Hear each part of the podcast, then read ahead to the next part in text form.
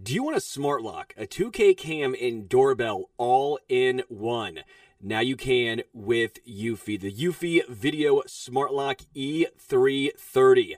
Easy to install. All you need is just a Phillips screwdriver. So easy that even I, yes, I figured out how to install it. It's a keyless entry, so no more fumbling for the keys, which, by the way, I didn't even have a key to my front door.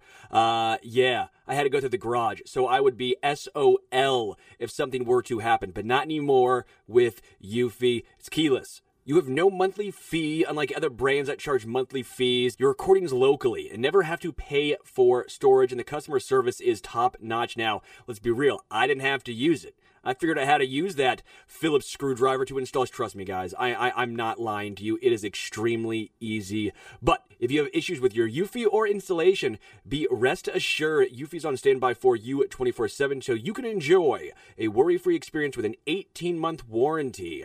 If you want to check it out, which I highly recommend you do, check out the Eufy Video Lock. That's E-U-F-Y Video Lock. Or visit eufyofficial.com/video lock to see how you can gain complete control of your door.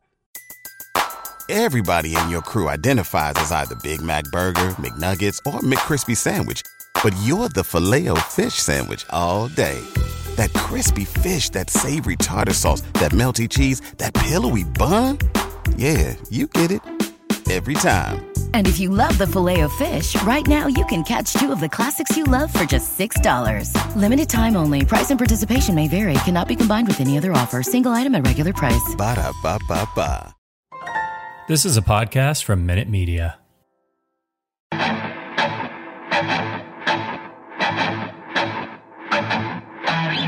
Welcome to the Arrowhead Addict Podcast right here with Matt Connor and Sterling Holmes. He is Matt Connor. I am Sterling Holmes.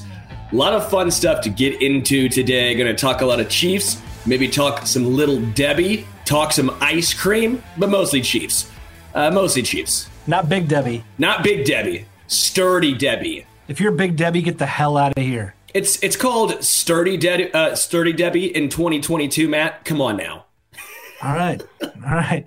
Wait, is it? What if there was like Lil Debbie, like Lil Wayne? Oh, like a rapper. Yeah. Is there like a Lil Debbie out there? Because that would be a sweet name. Yeah, Lil Debbie the rapper would be incredible. I mean, that needs to happen. How's that not happen? Frankly, I'm shocked. Why don't we make it happen? I mean, that's like money waiting to happen. This is a $1 million idea, and we're giving it away to any tiny Deborah with a special. Hip-hop skills. If you're out there, just know you can make some money. Go ahead, fella. I'm sorry. I interrupted your great intro. Talking about Lil Debbie. No, you're fine. You are completely fine. Let's get into it. A lot of Chiefs stuff to talk about. But first, how are you doing, Matt? It's been too long. It's been a little while. Yeah, I'm good, man. I'm good. I'm glad to be here. Gonza, there's a comment that says she can rap about her what? I should have never went there with Lil Debbie, but here we are. Yeah, I'm good, man. Hey, the NFL draft is 10 days away. I have that right? Maybe 9 days away. Brett Veach is going to have 2 first-round picks. I said this earlier in like a Twitter Spaces thing yesterday. Here's what's crazy. We're used to Brett Veach makes 6 picks a year. So Brett Veach has only ever submitted 24 draft cards total.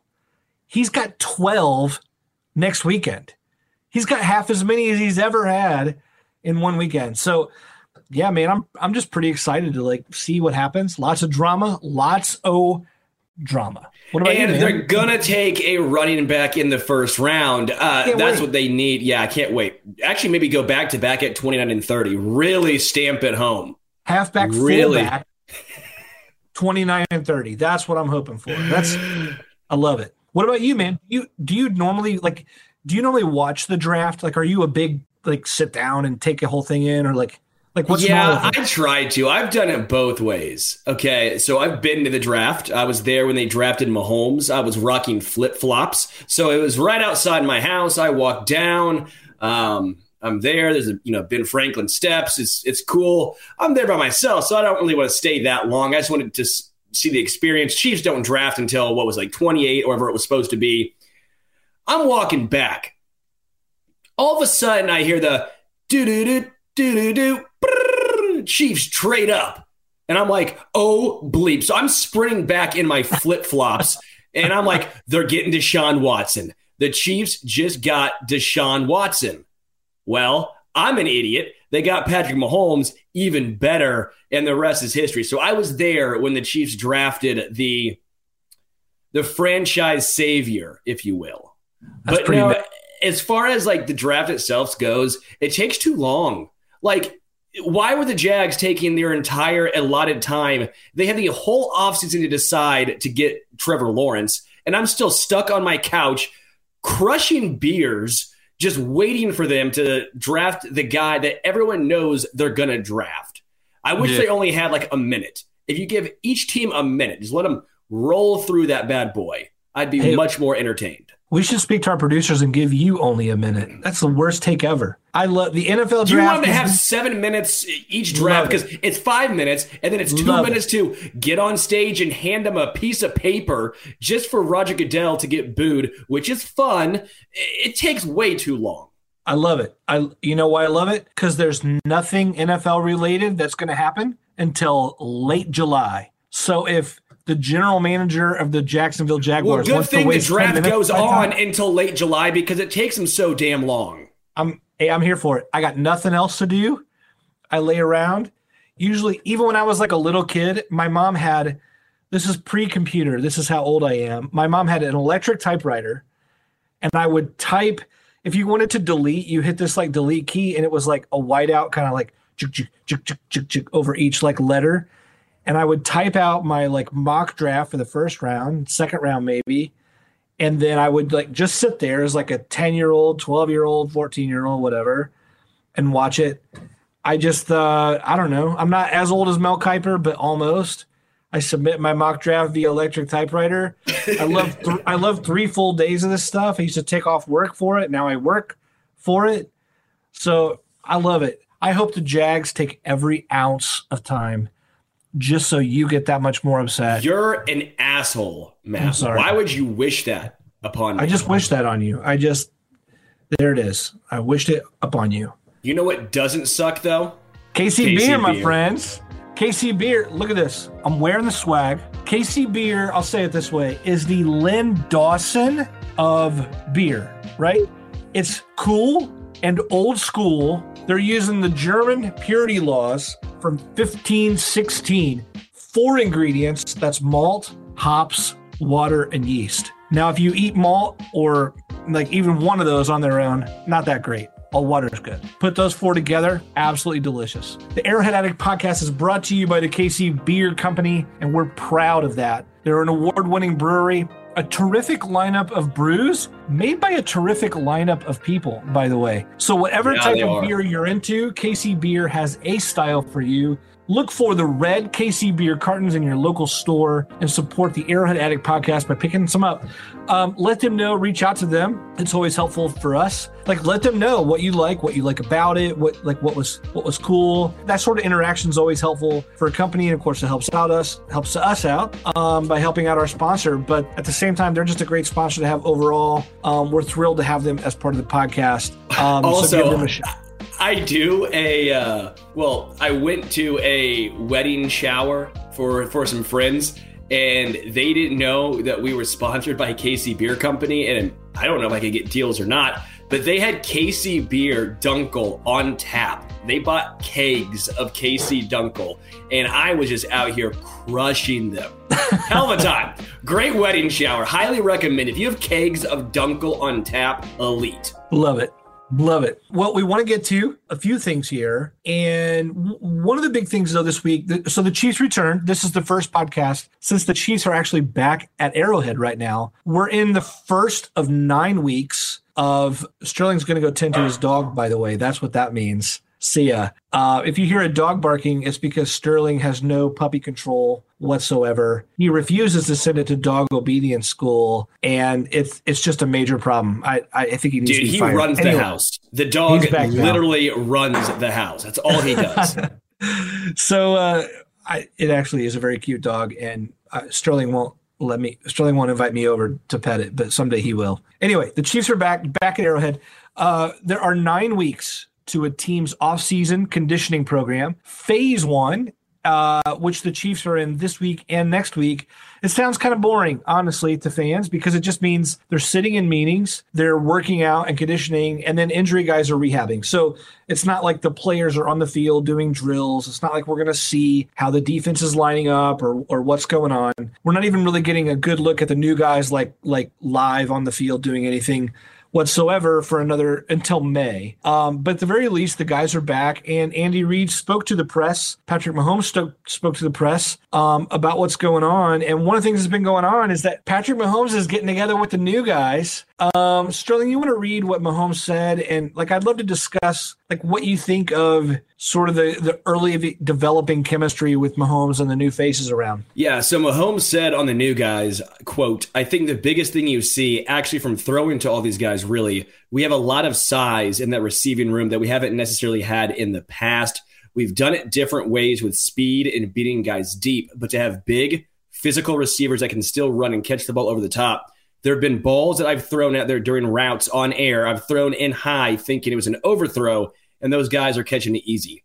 Having that size, I think, will be different. I'm excited for it, and I think it will be something that will be useful for us during the season." Just to me, I would say this is a good sign. I don't know what else he's going to say, right? You're not going to be like, oh, I hate losing Tyreek Hill and having size sucks. But it is a positive takeaway. He's like, I'm thinking I'm overthrowing guys, and MVS coming down with the ball. It's not like they sacrificed speed just for size, because MVS flies, right? Juju Smith-Schuster, he's still a quick guy, even though he has more size than what has been typically here in Kansas City. This is a win-win scenario. I know a lot of folks, and we'll get to it later, are freaking out about the wide receiver room, but I think that they're going to be okay, right? It's a loss losing Tyreek Hill, no doubt. I'm not going to sugarcoat it. I'm not one of those people well, because they don't have Tyreek Hill, they'll find a way to spread the ball around more. No. That's true, but you don't just replace Tyreek Hill. He's one of a kind, right? He's one of one. That's going to be a loss. But I do think the offense will be different. Maybe it is less deep throws, which he mentioned. It used to be speed and going deep. It might be a little different. It might not be what it once was, but it's still going to be a very high-powered, very good offense. Yeah, I agree. We talked about this earlier on the radio, but I think I was so shocked by Andy Reid in his press conference. He was asked about Marquez Valdez-Scantling, about the new signing and kind of what he brings to the table. And then Andy didn't just talk about very general terms, oh, yeah, we like him, we brought him on board, he's going to be great. He got real in depth. Here's what he said. I want to read this. This is Andy Reid on Marquez Valdez-Scantling. He says this. "He's a big kid. He's very smart. I think it's great he's getting a jump start with Pat here, going down on his own time and working with him like we just talked about." Then he says, "I think Marquez can do a lot of different things. He's got good stop-start ability. He's a big target. He can run your slant games. He can take your deep throws. He can run those intermediate routes. He's got a good feel in space, so he gives us a little flexibility in there." Now, look, the word on MVS when he signed was, oh, we got our deep threat now that Tyreek's gone. But Andy Reid comes in and goes, hey, look, this guy can do the spectrum of everything. He's fast, but he's 6'4", and we can use him all over the place in different scenarios. And Andy was, really detailed to kind of drive that point home, almost to say, look, these aren't single faceted guys. You're the tall one, you're the fast one, you're the like some kind of comedy show where it's you're the funny one, you're the you're the comic relief, kind of like that kind of role playing. If the Chiefs can get some of these guys to do multiple things, that just allows for a plurality of looks. That's going to make them that much more dangerous. Remember MVS? I mean, that was a $30 million contract. That's not signing a Sammy Watkins or a Juju or someone for 1 year, $4 million, 1 year, $8 million, 1 year, those are easier to understand. So it seems like the Chiefs made a deeper investment expecting more. So especially for MVS, I'm anxious to see how, is he used in that well-rounded way? Well, you and I talked about it on radio today. I'm really high on MVS. I think this is going to be, if I was choosing between Mecole Hardman or MVS for a breakout candidate, I'm going with MVS. Not that I don't think Mecole Hardman is going to have a role on this team. I think he obviously will. I think the last 8 games of the season or so proved they found a way to use him. But I think that's more or less his role. I think MVS is such a versatile player. He didn't have a great opportunity, even though he had Aaron Rodgers, who's a phenomenal quarterback. Davante Adams was garnering an obscene amount of the target share, right? Trust me, I had Davante Adams in fantasy football. It was just absurd. So MVS now gets an opportunity here in Kansas City where the ball will be spread around more. Sure, Travis Kelce is still here, but I think MVS steps now into a role where he's not fighting with 40% of the target share to Davante Adams, right? I also think that MVS improved his drop rate considerably. He went from having a multitude of drops 2 years ago to last year, I believe he had 0. That's a guy working on hand strength, making sure to catch the ball in traffic. He knows what his opportunities were limited, and he had to make the most of them. I'm really excited to see what he can do in this offense. Let me ask you this, and maybe we'll get into this when we talk about wide receiver, but let's talk about it right now, because the state of wide receiver, maybe we'll just start here in our segment. For this episode, we're talking about largely – we're wanting to do a pre-draft synopsis of whether a need, a positional need, is either overlooked or overblown, right? So that being the case, let's talk wide receiver here, at least up front, because I think you and I would both agree that without Tyreek Hill on the roster, there's like no one else is living up to that. So there's less talent, less top-tier elite talent. However, what would you think about the statement? Like, do you like Tyreek, Mecole, DeMarcus, and Byron better, or do you like Mecole, MVS, Juju Smith-Schuster, and a rookie better? Like what do you think of the depth there? I think for the long term, the second one you lay out is much more appealing, right?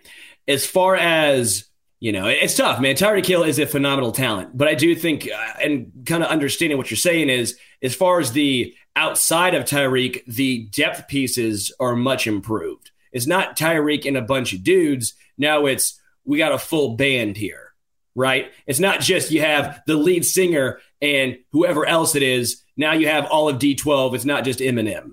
I kind of from that perspective, I like what the Chiefs are doing. I'm not concerned as much as a lot of folks are that this wide receiver room is going to just fall off a cliff. I don't think the Chiefs need to have this. They have to have a wide receiver drafted in the first round or they're going to be horrible. I don't think so. We've seen time and time again, wide receivers can make an immediate impact if they're not drafted in the first round.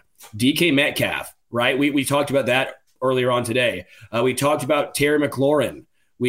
We talked about T. Higgins. So I'm not as concerned at wide receiver as a lot of people are. It's not going to probably be as good as far as the top-end guy with Tyreek Hill, but the depth pieces, everyone else, I think they can make up for that. I agree with you. So let's get to that part of the question. If we're talking about the positional need for the Chiefs, wide receiver, is this overblown by people going into the draft, or do you think it's still overlooked? What would you say about that? As far as wide receiver goes? Yeah. Overblown. I think it's way overblown. Again, so you're thinking if they trade up, the Chiefs trade up and draft a wide receiver, I will be irritated. There is a lot more pressing needs on this roster than wide receiver. You can get by at wide receiver. You don't pay a quarterback $500 million to then have to trade up and draft him another weapon at wide receiver. Yeah, you take care of him. Yes, you give him guys, but you give and all those weapons to guys like Baker Mayfield. You expect a $500 million quarterback, a quarterback as good as Mahomes. I have so much faith in Mahomes that he can make guys better. You do not have to trade up, spend, and I would say potentially take away from other spots on the roster to give him a guy at wide receiver. He can make guys better. Yeah.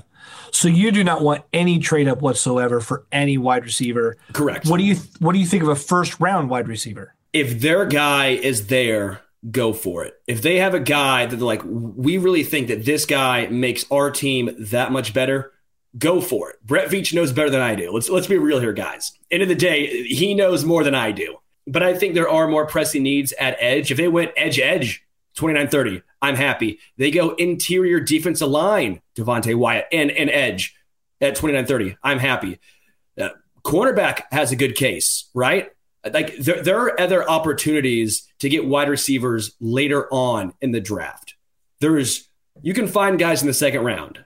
Can you find a good edge in the second round? I don't think so. The Chiefs have not shown an affinity for finding edges to begin with, let alone in the second round. Don't tempt me. Don't tempt.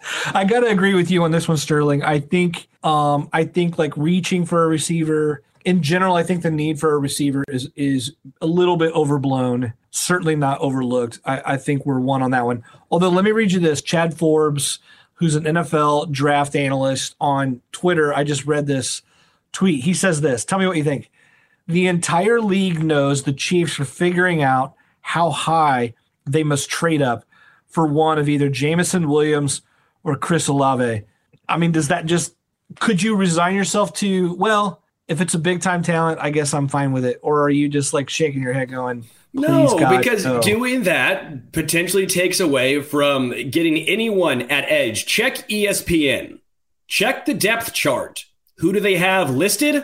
Chris Jones. Now, we know that's not going to be the case come week one, right? We know Chris Jones, that experiment's not happening again. But at the same time, that is how dire the situation is. It's dire straits. They spent money for nothing on those positions, and this is what they come up with. Like, they got their chicks for free, though. They got their chicks for free. They did. That's good. Well, now I'm second guessing myself. I mean, no, what do you do there? I just am firmly believing 29-30. If they do trade up, it better be for an edge. That's all I'm saying. If it's for a receiver, I will be heated. All right, we agree here. Overblown is the official word. Maybe the degrees to which we may disagree, but overblown. Let's talk running back. We may agree here too. Some people do. We need to. Yeah, I know. You know, we're not talking about quarterback because that's really never a thing here. You know, whatever. By the way, the Chiefs actually brought in a quarterback today from South Dakota State. Right, it's going to be a late round or undrafted flyer. And I even wrote like a quick story about it, just saying, "Hey, here's who he is," and the Chiefs brought him in, and there's interest. It's like actual news. It's an actual visit. It's a player they're showing interest in. And then the online reactions were like, why? Why are you even talking about this? And it's like, because your favorite team is spending time with him. Like, it's news. What? Like, it's your job, dude. Yeah, like, what's wrong with you? And but people are so like, we got Mahomes, bro. Like, why even talking about a quarterback? Why even mention a quarter? Why do you even have quarters in your coin purse, dude? We don't need a quarterback. Plus ratio. Dude, it's so lame. They're like, did you use the word back? Why'd you even use the word back, dude? I'm over it. So we're not talking quarterback. Running back. Let me ask you this. Is a need at running back? And let's lay this out. We have Clyde Edwards-Helaire, who has had injury issues in the past, has also said he's never been fully healthy in an offseason in the past. Yeah. As he told us before. You signed Rojo, right? You got Ronald Jones in there. Jarrett McKinnon, gone. Darrell Williams, gone. Derek Gore brought back, if you want to include him in the mix there in some way. There will be another addition there because they always roll deeper than that. But in terms of draft need, do you think a positional need here is overlooked, or do you think it's overblown? I think it is what it is. I don't think anyone's clamoring for a top-end running back. I don't think that's the case at all. I think a fourth rounder would even be high, but for example, Tyler Beatty from Mizzou, he would be, well, we thought Clyde would be incredible in this offense because they would use his pass catching ability, but Tyler Beatty, his pass catching ability from Mizzou was outstanding. I wouldn't mind taking a look at him in the fourth, but that's about as early as I would look. Anything before fourth, I'm sitting here going, why? What the hell? I know it's a sunk cost. They spent a first rounder on Clyde, but they also haven't used him and utilized him in the way that we think he would work best. They brought in Ronald Jones Jr. That's a proven name as a backup. Derek Gore was fine in limited action. They don't need another guy. They need another guy as far as depth, but they don't need a bell cow. They don't need someone they give the ball to 30 times a game. Andy Reid does not run the football. They're not predicated on the run. As great as the offensive line is, it's not their MO. Yeah, I'm with you. And I didn't think it was much of a thing, except today specifically, I saw back-to-back mock drafts. I think they were ESPN, and both of them had second-round running backs to the Chiefs. And I just thought, man, we're living in this world that I just can't understand. I think any need there is way overblown, because I'm actually bullish on Clyde. Yes, I think he's going to be more than what anyone thinks. And that's wild, by the way. A second-round draft pick at running back on this team. Have they ever watched Kansas City? Like, have they ever seen the Chiefs? Sometimes you wonder. Yeah. But then again, you know, the Chiefs took a first round. Stephen A. Smith is just screaming, the Chiefs need a running back. I think, yeah, I think so. Next up on Undisputed, do the Chiefs have a quarterback problem? Right. Colin Cowherd is going to be all over that one, right? And David Carr, too, by the way, who, like, well, of course, it's his brother in the AFC West, but he just cannot get over Patrick Mahomes there. Yeah, that was it. Nate asked. He's the one who just brought it up. Kenneth Walker, that's who it is. He was like, he was given to the Chiefs. State? He was given to the Chiefs at number 50 both times. It was like the first second-round pick, and I was like, am I smoking something? I just saw the same pick in another draft. Why am I seeing this? Anyway, insanity out there. I'm bullish on Clyde. Do you think Clyde's going to have a great year, or are you taking comfort more in Ronald Jones' presence? I think Clyde has a great year. I think he's just needs to get healthy. And I think he needs to be utilized correctly, first and foremost. I kind of think the Ronald Jones signing is a case of they're going to use Clyde a lot more on third down, because Ronald Jones is not a pass catcher. Yeah. Ronald Jones is a first and second down back. He's not going in on third down. So that at least leads me to believe they'll use Clyde more on third.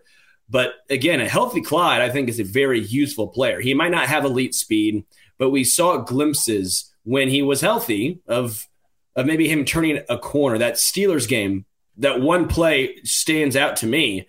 Took on two dudes, contact balance, stayed upright, scored a touchdown. That's what we need to see more of going forward. And I think Clyde can provide that. It comes down to health. Yeah. Yeah, I think the loss of Tyreek, the trade of Tyreek, I'll put it that way. The trade of Tyreek, I think, could open things up for Clyde and Mecole Hardman to be used in the ways that we always thought those guys could be used, and open things up. So, man, I'd love to see it. I would love to see Clyde have a big year. It was... you know, I go back to Kareem Hunt. You know, that guy led the league in rushing somehow, even though Mahomes was having a banner year as well. So that was great to see. Just in the chat, it seems like people obviously would love to see some defensive players. Jamie Boy says Dax Hill, who is my favorite choice in the first round, by the way, and Boye Mafe at 29 and 30, and Travis Jones and John Michie at 50 and 62. That'd be a hell of a haul. I'm with Jamie Boyle all the way there. Clint McKenzie says Smashmouth would be the ultimate Tennessee breaker. I mean, Sterling and I were talking earlier. We should go running back and fullback in the first round. That would do it, right? I also saw Smashmouth not that long ago. I was 5-6 years ago. I saw Smashmouth. They're still making music. It was in. If you're from Kansas City, they played in Town Center. It was like an outdoor little summer get together. Next, outside of a Brooks Brothers, basically, it was fun. I'm not gonna lie. You'll know a lot of Smash Mouth songs. There's just one. No, Smash Mouth has like 7 songs. That's like they have the All Star song, and that's it. What else is there? How dare you? You will not rip on. Have I insulted? What about Walking on the Sun? I'm walking on the sun. What about, hey, now, you're an all-star? Come on now. Well, that's what I said. There's all-star and then there's nothing else. What about I'm a Believer? You a monkey's cover? You're really taking cover. I'm throwing a monkey's cover. Okay. Yeah, okay. Yeah, what am I? I'm not your stepping stone, okay, dude, Matt? But they were a stepping stone. The monkeys were a stepping stone for that song because Smash Mouth crushed it. come on, Walking on the Sun also is a really good one. So, I mean, how dare you? All right, Smash Mouth. Yeah, somehow we've got lost on Smash Mouth. Let's move on. Running back. Let's finish this. Overblown. We both say overblown. There it is. Let's talk tight end here. We may disagree here, right? You have Travis Kelce, mid-30s at this point. But you did draft Noah Gray. You got Jody Fortson. Got to love that. At the same time, the guy went down with a season-ending injury last year. Blake Bell is back. The great Bulldozer could be a part of Smash Mouth and their massive music catalog, as well as the football brand. Sterling, what in the world do you think of tight end? Do you think that need is overlooked? Would you say it's overblown? Overblown? I think it's fine. I don't think there's not a reason. Not a choice. There's not. It's overblown. It's overblown. I pick sensational words. Use my sensational words. It's overblown because there's not a reason to spend draft capital there when there's other pressing needs. We keep acting like Travis Kelce's going to fall off the face of the earth. He hasn't. I get it. Everyone wants his predecessor to come in. Well, they drafted Noah Gray. Okay, maybe he's not that guy, but he's still on the roster. And until Travis Kelce falls off, we'll never see if a guy can be the next Travis Kelce. Jody Fortson looked really good in limited action. And Blake Bell, he's your blocking back and also QB sneak guy because they refuse to run QB sneaks with Mahomes. That's four tight ends. What are you going to do? Carrying four already seems overkill for this offense. You want five? You want to cut one of those dudes? Dude, who you cutting? Who you letting go? None. Jody Fortson earned that roster spot. Noah Gray, they at least thought enough of to draft in the fifth round and to give some sort of playing time to. No, sorry. This is the tight end room I am fine with. Yeah. By the way, do you know the Chiefs have, I think, 6 other tight ends on the roster not named Gray, Fortson, Kelce, or Bell? It's like this insane. Brett Veach is putting together a small collection of tight end action figures behind him, and no one realizes it. It's like, why are there 10 tight ends on the offseason roster right now? I don't know, but they're all there. Collecting them like Sterling collects Smash Mouth CDs. We both say overblown here. Clint McKenzie says overblown, the 8th legendary lost Smash Mouth track. And if we wanted to go all Smash Mouth, Jamie Boy says we should trade Travis Kelce for Taysom Hill. Yeah, let's just go all in. It's like a Madden franchise mode where we'll just go all in on big or crazy. Anyway, offensive line. You and I are having a showdown. I just saw the tumbleweed blow through this town. By the way, your draw sucks. I'm going to shoot you on this one because here's how this goes. Offensive line, is this need overblown or overlooked? I'm going to go on record first and say overlooked because right tackle is a gargantuan need, as in stature, on this team. You disagree, correct? Yeah, you're an idiot for that. I disagree wholeheartedly, and I'm going to throw hands when I see you in person. Probably not, because you're bigger than me, and I'm going to get my ass kicked if I try to fight you, but mentally I'm angry with you right now, because Andrew Wiley is fine. Why is everyone acting like Andrew Wiley is this bum, okay? He's fine, and guess what? That's your emergency tackle. Lucas Niang is the guy going forward when he's healthy, okay? So you have those two guys holding down right tackle. I am comfortable. I'm cozy. I have a weighted warm blanket over me with those two dudes, okay? Phrasing, that was bad. I take that back. That was very uncomfortable. But my point is, I'm okay with those two guys holding down right tackle. There are more pressing needs on this team. There's more pressing needs. Spending it on a third right tackle is asinine. It's absurd. Why? Like, do you have zero faith in Lucas Niang?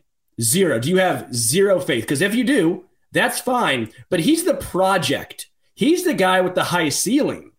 Wiley's the veteran who's 27 years old, who's played meaningful snaps on this roster, who's been effective, who's not been bad, yet everyone seems they want to kick him out of town. It makes no sense. Look, I don't hate Andrew Wiley. First, let's get our words straight, because you said Andrew Wiley's fine. Now, look, If I pass somebody who I find attractive, I'm going to say, damn, that's fine, right? But when my wife asks me, how you doing? And I just say, fine. That means a whole different thing. Andrew Wiley is my wife asking me while I'm trying to watch a movie, hey, how was your day? And I say, fine. That's how fine. Well, then Andrew tell her Wiley. How you feel. That's not my fault. You're misrepresenting the word fine. Okay. No way. In other words, Andrew Wiley is like, fine, leave me alone. I'm trying to watch Lethal Weapon 3 again. Fine. That's as good as Andrew Wiley is. Now, I'm not trying to hate on Andrew Wiley. He has a known floor and a known ceiling, and the floor's pretty high, which is good, which is why you bring him back. But the ceiling is like slightly higher than the floor. It's like a dollhouse, right? So no one wants to. It's a damn fine built dollhouse, okay? Right. It's a fine dollhouse is what I'm saying. So look, no one wants to live in that dollhouse, and you don't enter the season with that ceiling of a dollhouse. Lucas Niang was... But you don't! Niang's the ceiling! Okay, Wiley is the floor, and Niang's the ceiling. This is the... Because here's the thing. Niang, look, two things to clarify. Right tackle is not the Chiefs' biggest need, not by a long country mile. Edge rusher, another edge rusher, wide receiver, corner, then right tackle. And then there's another corner, and then maybe a third corner, and then maybe a linebacker, because do you want Willie Gay Jr., Nick Bolton playing 100% of the snaps? Yes. Okay, those are... Sure, because, it's Madden. They don't get tired. You put on the stamina boost. They already signed Jermaine Carter. I'll bring back Ben Niemann for that. I don't need you. Whatever. Here's what I'm saying. I'm saying it's a bigger need than you think. Lucas Niang was already let's get real clear on this. Lucas Niang was already a project who looked good in school but sat out one full year, comes back after sitting out a full year, and looks good but gets injured in, three separate stints, including a season-ending injury. No one right now, including you, Smash Mouth, could look at Lucas Niang and say, oh, for sure, that's my right tackle of the future. It's a total roll of the dice. And right now you said, oh, Lucas Niang could lock down right tackle. Lucas Niang couldn't lock down anything because his arm is hanging there like some kind of marionette or his leg. There's no locking it down. He's got to sit on the recliner right now. He's got a patellar injury. But guess what? It's okay because your safety net has played a lot of meaningful snaps at right tackle. I'm so heated right now. I just don't understand this. If you want to spend a fourth rounder on right tackle, I'm not gonna argue. If you spend a fourth rounder on right tackle, I will not be irate. Anything higher, I will say why. Because again, Wiley is your floor. Lucas Niang is your ceiling. Yes, he has been hurt. Sure. Dude never gave up a sack in college. Dude was called out by Chase Young for being fucking phenomenal. I agree. That was also 2002. Y2K had just happened the last time that happened. Yeah. Okay. Also, Smash Mouth is popular then. Yeah. Yeah, I get it. Okay. I'm just saying you have the best case scenario and Lucas Niang figures it out. He becomes your guy. And you have worst case scenario. He doesn't. He's perpetually hurt. And you trust Andrew Wiley for the next. He's 27.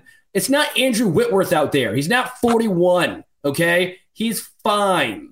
And this is a realistic fine, not you telling your girlfriend when she's talking through Lethal Weapon 3 fine. Dude, we're going to agree to disagree here. I'm going to call it overlooked. You're going to say overblown, right? Massively overblown. That's all right. That's all right. Someday you'll learn. Also, by the way, I've had horrible takes in the past. This is probably another one. Yeah, Josh Gordon? Is that Josh Gordon one? How's that one sounding? Josh Gordon was like one of my better takes. The Mahomes one? I'm not going to pretend. Oh, okay. Sure. I've just had the worst takes ever. So I don't even know why I'm here. I've had horrible ones too. Don't you worry, pal. Yeah. What? Yeah. Anyway, look, I'll read this because. But if you like the Arrowhead Addict podcast, if you like our bad takes, if you like talking Smash Mouth, music and football, just know please consider becoming a member of the AA family. Members get special access to emojis, loyalty badges, and so on. You guys can use during our live YouTube streams. Also get an invite to a private Discord channel. We hang out there all the time. We were just talking books earlier today, favorite ice cream flavors. I mean, it's just kind of a general mishmash of all things Chiefs and community and all the things that we love. We talk music. We talk music too. I ask if people go to concerts and they don't respond. I said if anyone was going to Jason Boland and the Stragglers, and no one was going. I was disappointed. Well, that's probably because you recommend Smash Mouth, so no one knows what to think of your other thing. Anyway, check the link. Check for the link about joining in the description of wherever you get this podcast. We certainly appreciate your support. Now, let's move to the defensive side of the ball. I think most Chiefs Kingdom would agree that this is where the attention is needed anyway. Edge rusher, it feels even stupid to ask if this is overlooked or overblown, but everyone wanting so many edge rushers. It's I guess still overlooked. I mean, do you think in a way that like, do you think we need one or two or even more than two edge rushers in this draft? Yeah, two at a minimum, man. This is why I think it's overlooked. Like, you need at least find one high-end, high-floor starter. If you want to take a flyer on another guy, sure, go right ahead. If you want to take a third dude, that is also okay. All these folks have been – I've been talking to some guys on Twitter, and they keep telling me, well, you know, Melvin Ingram, that'd be a nice get. Dude's like 32. He's not going to do OTAs. He's not going to go through training camp. He's at a point in his career where he's like, I'm going to show up game one, call it a day. If Melvin Ingram is your hope for a solid defensive line or a solid edge grouping, that's horrible. It's horrible. Like, that's horrible. Melvin Ingram is a fine situational pass rusher. He's fine. Wait, what's wrong with fine? Suddenly it's so... Do you want one fine? So if he's your weak link, it's fine. If that's supposed to be your best player, that's not okay. Could not agree more. Like Frank Clark at this point in his career, yeah, he's fine. He's just okay. He's a guy. He's a jag, just a guy. Okay. They need some high floor guys. They need some high ceiling guys in this AFC West. They need somebody who can get pressure on the quarterback. They need at least two guys in this draft. It is. Not talked. What's the word we're looking for here? It's overlooked for even how much we have talked about it. Yeah, I totally agree. I think three things here. One, the Chiefs have to come away with a first round edge rusher. Two, the Chiefs have to come away with a designated pass rusher, DPR, somewhere in rounds 2 or 3. Right, they've got to have a second guy who can be a situational pass rusher, and then three. I think they need to double dip and next year draft another first-round edge rusher. At that point, Frank's gone. At that point, Melvin's another year older. Like, if you really want to redo the whole defensive front and get what you need out of it, it wouldn't bother me at all to see Brett Veach put first-round picks in successive drafts at this very position, as well as getting some sort of situational pass rusher alongside those picks. So I'm totally with you. I think it's overlooked as much as we talk about. It sounds like everyone else agrees. Jerome Bunker says they need defensive end for this and next year. Nate S. says draft 3 defensive end guys, sure, and bring back Ingram. Love it. Yes. Draft 2 defensive ends. Okay, so it sounds like Chiefs Kingdom overall is at least our listeners are clued in enough to know. And Clint McKenzie, by the way, Clint McKenzie says this, Therese agrees from afar. I loved, this is a side note, today, Yahoo Sports, I think it was Charles Robinson and Eric Edholm, both put out this year's All Juice team as a nod to Therese and the work that he always did. I loved reading the All Juice team every year from Therese, and we certainly miss reading that, but it was such a great, I love that they're keeping that going at Yahoo Sports. If you didn't already track that down, you could track that down. It's always a great read, even if we missed Therese writing that. And couldn't agree more, Clint. Let's move on here to linebacker. Overblown, overlooked. We talked a little bit earlier. Willie Gay Jr. I mentioned something about Ben Niemann, and I didn't really mean it. By the way, Niemann is German for I didn't mean it. So that's how that goes. Willie Gay Jr., Nick Bolton. I love that these two are going to run the show. Like, it's going to be a fun year in the middle, right? But what do you think about the position as a draft need going into next week? Yeah, I think this is actually overlooked because I'm thrilled with Nick Bolton and Willie Gay Jr. I'm excited they're getting the lion's share of the snaps. They're going to be incredible here for a long time. I understand they roll out five guys in the secondary nearly every single play, right? Like every snap, they roll out five dudes in the secondary. They still need at least a third and fourth linebacker. If you're fine with, is it Jermaine Carter Jr., I believe? Yeah. That's fine, but they need another guy too. They needed another young, talented player. They're trying to get more athletic. They're trying to get faster. They're trying to get younger. You do that through the draft. Yeah. I am 100% okay if they went and drafted a third rounder, a fourth rounder. I'd love that actually. And as far as linebackers go, they need someone because they're not going to play 100% of snaps. Again, it's not Madden. It's real life. If an injury happens at linebacker, they are screwed. I mean, they're torched. So they really need to, I think, invest here at least a little bit more than people are giving them credit for. Yeah, I don't disagree at all. I think that's a real need, and it will be interesting to see like how much of a need they think it is. I've seen a lot of mock drafts giving a linebacker as high as the third, and certainly in the fourth round. I've seen that a few times.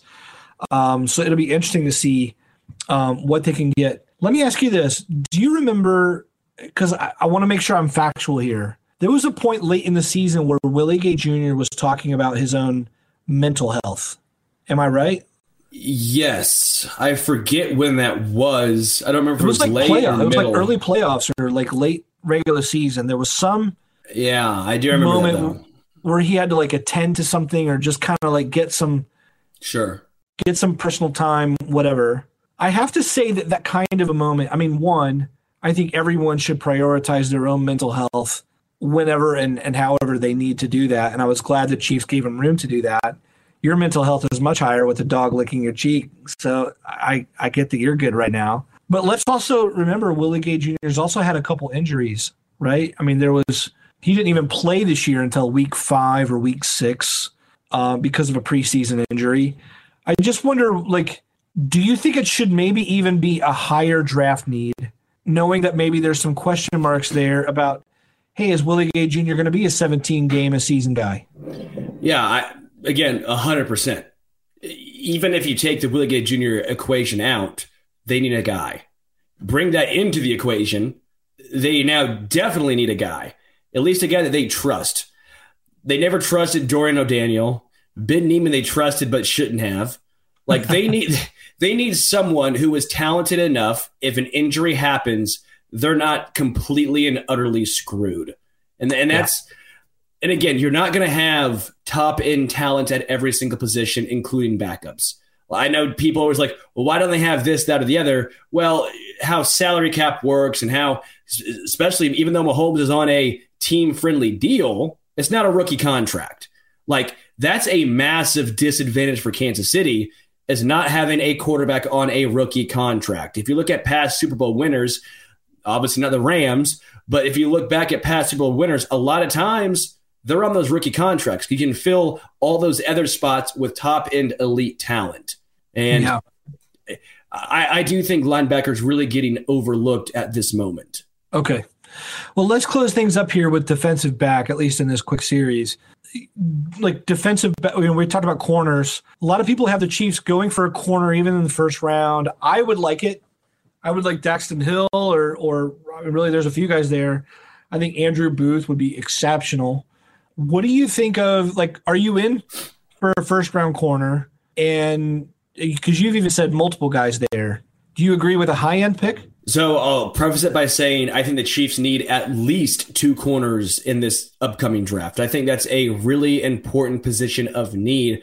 I would say it's overlooked in the sense of how many guys they need at corner because right now DeAndre Baker's your third cornerback. That ain't ideal. Yeah. But as far as drafting in the first round, I would be fine if they did, but I actually think I'm okay if they waited. The reason why is this is one position they've shown an affinity for finding later on in the draft. Edge, they have not found anyone. Like, they've been just two scoops of ass. It's been horrendous. But corner... they're like fourth round, Legarius. Sixth round, Rashad Fenton. Undrafted will trade Parker Anger, who that's not how his name is spelled, but it's Anger, for Trevarius Ward, who was undrafted. Like, they've nailed it at cornerback. They have a type they want, and they know how to get them, and it can come late. So I trust them. If it's a first round, that must mean they love him. They think he can become just an elite player. But I think Legarius can become elite as a fourth rounder. Trevarius Ward was not quite elite, but he was in that very, very, very good category for his tenure here. Rashad Fenton, I think, is good. I think he's kind of where he's at. He's not super fast. He's not super big, but I think Rashad Fenton, he knows where to be. He's good. He knows his defense. Like, I trust him. If they spend a first rounder, that means that they must really love that guy. Yeah, I totally agree with you. I've been a little surprised that Brett Veach has missed on corners when he reclaims them from somewhere else. Like, DeAndre Baker has not worked out at all. But was that a miss? Like, well, they gave him nothing for him. Like, honestly, I think it's almost – I would almost consider that more of a hit than a miss. He had playing time, while not good, wasn't just atrocious, and they gave him nothing necessarily for him. So I was actually fine with that deal. I guess I've been a little surprised at the lack of anything we've gotten from DeAndre Baker on the field.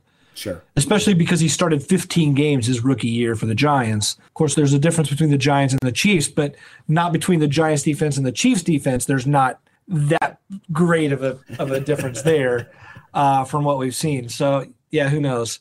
What about safety? I mean, do you like a safety at all? Do you feel good about Reed and Thornhill as your bookend, as your starters there? Yeah, I'm happy with safety, but I do think this is another position. Maybe I'm not trying to be a contrarian because I feel like you and I have been differing here, but I think it might be a little overlooked. I like Deion Bush. Honestly, I do. I think that's a fine signing. That was a surprisingly good one of a guy who kind of under the radar, who I think will have a larger impact than his name and contract indicate, because they do use so much three safety. He's your dirty damn. Yeah, he's your dirty Dan, but who's, I think, going to be better because he's younger and more athletic. Yeah. Like that's a positive, right? Yeah. I just also think that you can never have enough guys at safety with how often they use three safeties, right? Because even though safety is a position where you can technically play 100% of the snaps, that's not going to happen. Like you're not going to play Deion Bush and all three of those guys 100% of the snaps. Juan Thornhill's been hurt before. Right? Like, we know this. I want a safety net. I want someone that you can trust if something goes down. I know Honey Badger back on a 1-year deal. Yeah, that'd be great. I don't think he's taking a 1-year, $8 million deal though. I wouldn't be opposed to offering one for even 12, because I think that gives you some flexibility, and he is good in the slot. And then it does help you when it comes to some of your cornerback issues, because he is in the slot now. So as far as safety goes, I think it's a little bit overlooked. I think there is something they could do there. Yeah, I would like a safety. I think, this is Thornhill's contract year coming up. I just think they lost Armani Watts. They lost Deion Bush was only signed for a single season. I just think as a long-term investment, there's got to be a safety taken. I'd love to see one in the earlier rounds, but yeah, we'll see how that goes. Hey, I want to remind you guys, we're doing monthly contest giveaways for our listeners. This month, we're giving away a Patrick Mahomes jersey. There are multiple ways to get entries, so check out the link in the description to find out how to enter. Terms and conditions, they apply. Sorry about that.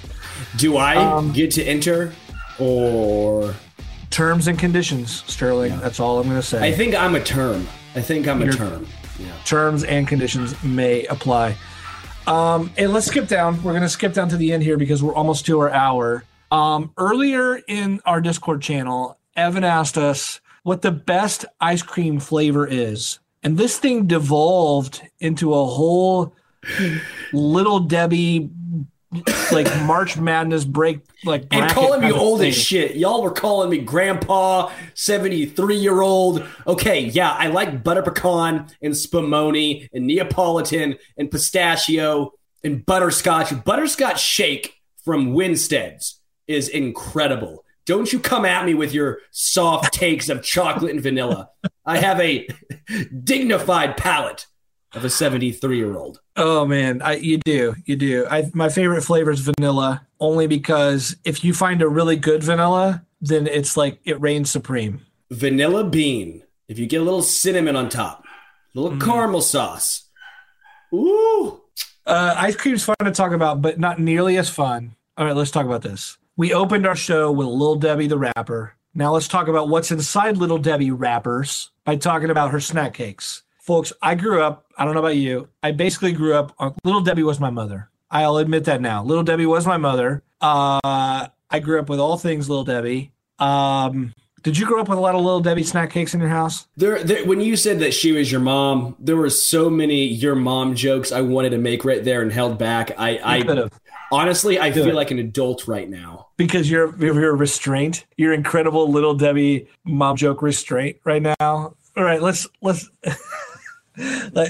keep them to yourself. I don't need them. Don't make fun of my mom. However, I will say this. We were poor. We were dirt poor growing up.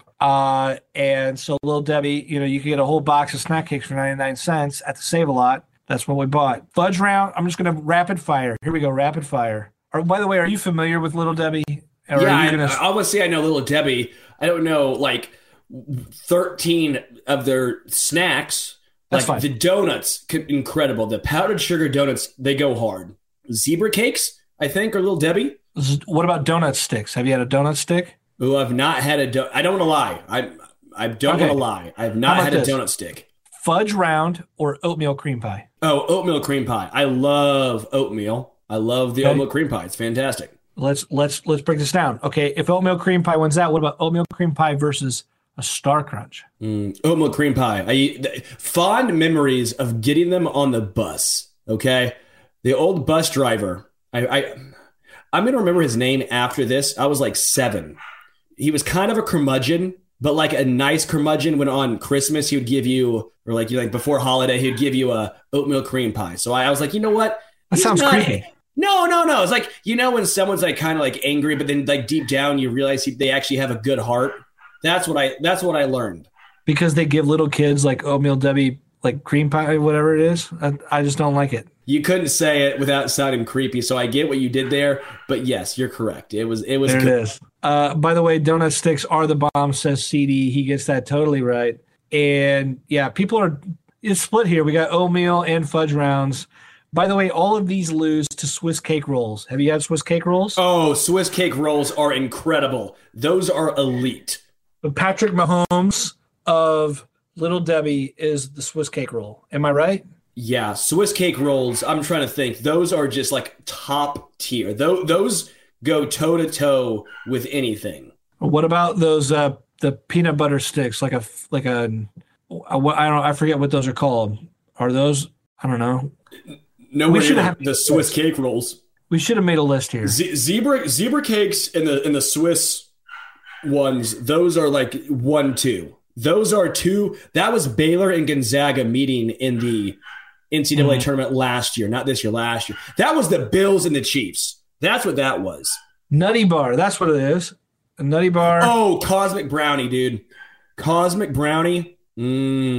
That's tough. Evan, good call. More than Swiss cake roll? It's close, dude. When you got a Cosmic Brownie when you were 9 years old, I don't know if there was a thing better. Let me guess. You got this from an old curmudgeonly gentleman. It was in some secret place. It was in the back of a van. No, it was the lunch ladies. They would give out those on special occasions. You received a lot of sweets from some questionable characters in your youth. I'll just leave it at that. Did you not? Adam Sandler had a whole song about lunch ladies that was very endearing. I mean, I packed my own lunch, man. I don't need someone creepy to hand me something. Yeah, take us out of here, Sterling. You deserve it. I want to talk more. You know what? Frankly, I'm having a great time, Matt. And you know what we're going to do very quickly before, because I know you're pissed off at me right now. Because you know what? We're not going to do it. I had the whole list of rapid fire questions for you. And I feel like you just don't want to do it right now. Honestly, I feel like you're upset by it. I was going to ask you rapid fire questions and you told me to take us out. Are you in? I'll do it and then take us out. Okay. Rapid fire. More rushing yards next year. Ronald Jones or Clyde Edwards-Helaire? Clyde. More yards next season. Mecole Hardman, Marquez Valdez-Scantling. Marquez. Over under 5,000 yards passing for Mahomes. Over. Better band, White Snake or Night Ranger? White Snake. Mm. Here I go again on these questions. I'm but you can still rock in America. Would you have brought Sammy Watkins back after seeing his contract? Yes, only if they'd not signed Juju Smith-Schuster. Also for up to $4 million for 7 games. I'm in. I'm so in on that contract. Is Tyrann Mathieu the best free agent signing in Chiefs history? Maybe. I'd have to see a list. Sebastian Bach or Axl Rose? Axl Rose. I don't know about that one. The Sebastian Bach's hair flows. Are you kidding me? Oh, wait, hold on. Sebastian. Yeah, you're right. I mean, dude, Skid Row. If you sing 18 I in love life, Skid Row. Come on. Dude. Monkey Business. Your crime is time. Monkey Business was second album Skid Row. Of course it was. Slave to the Grind? Yeah, I know all this stuff. The fact that you even know that is like makes you so worthy of so many things and covers for so many of your football mistakes. Dude, I'm a massive Skid Row Sebastian Bach guy. Yeah. All right. Okay. You just made up. Over under 350 yards for Josh Gordon next year. Under. As in 350 yards under. Who has the better regular season record next season, Bills or Chiefs? Regular season. Okay. Josh Allen's going 500 next year. Rather not run really. A 100-yard dash on Legos or get whacked in the shin by a Razor scooter? Sure. Whatever the other one is from physical exertion. 10 yards on Legos. You could say 10-yard. You could say, would you rather... Have you ever been whacked in the shin by a Razor scooter? I have indentions in my shin from those bad boys. It doesn't matter. If you said, I could sit here and take pain, or I'd have to get up and walk to the bathroom, I'd say, I'll just sit here and take pain. I'm sorry. Is that why you don't get a haircut? I love your hair, and I love your beard. But frankly, I'm concerned now that it's because you just don't like to shave, and you're too lazy to get a haircut. Yeah, I can't get up. I just have, yeah. I just tuck it all in under all this, and yeah. Dude, I'm jealous of your flow. I miss my long Sebastian Bach-esque locks. You say that, but everyone talks about how killer your hair is because they should. Oh, but by the way, my emoji in the Arrowhead Attic Discord, which you guys should obviously sign up for, it kind of looks like a turd. Okay, I'm gonna say it. It looks like a turd. Like Mr. Hanky from South Park? It looks like Mr. Hanky from South Park. And I'm confused by it. Frankly, I'm every time I see it, I'm like, oh, who put a picture of a turd in here? And then it's my hair. Yeah, I did. You did. It was my fault. This was the Arrowhead Attic Podcast. That was Matt Connor. I am Sterling Holmes. This was the most off the rails Arrowhead Attic Podcast you will find on Thursday. You'll be joined by Patrick Allen and Matt Verderam.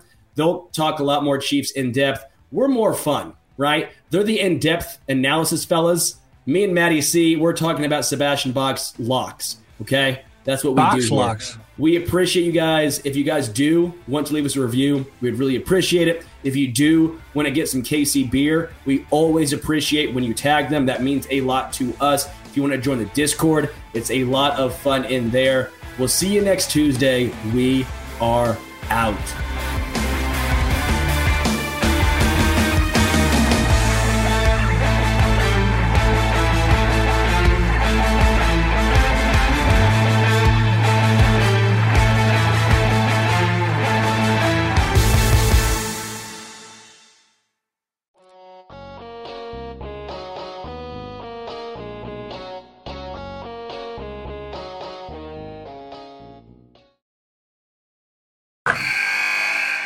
Wilson, you sent the game-winning email at the buzzer, avoiding a 4:55 meeting on everyone's calendar. How did you do it?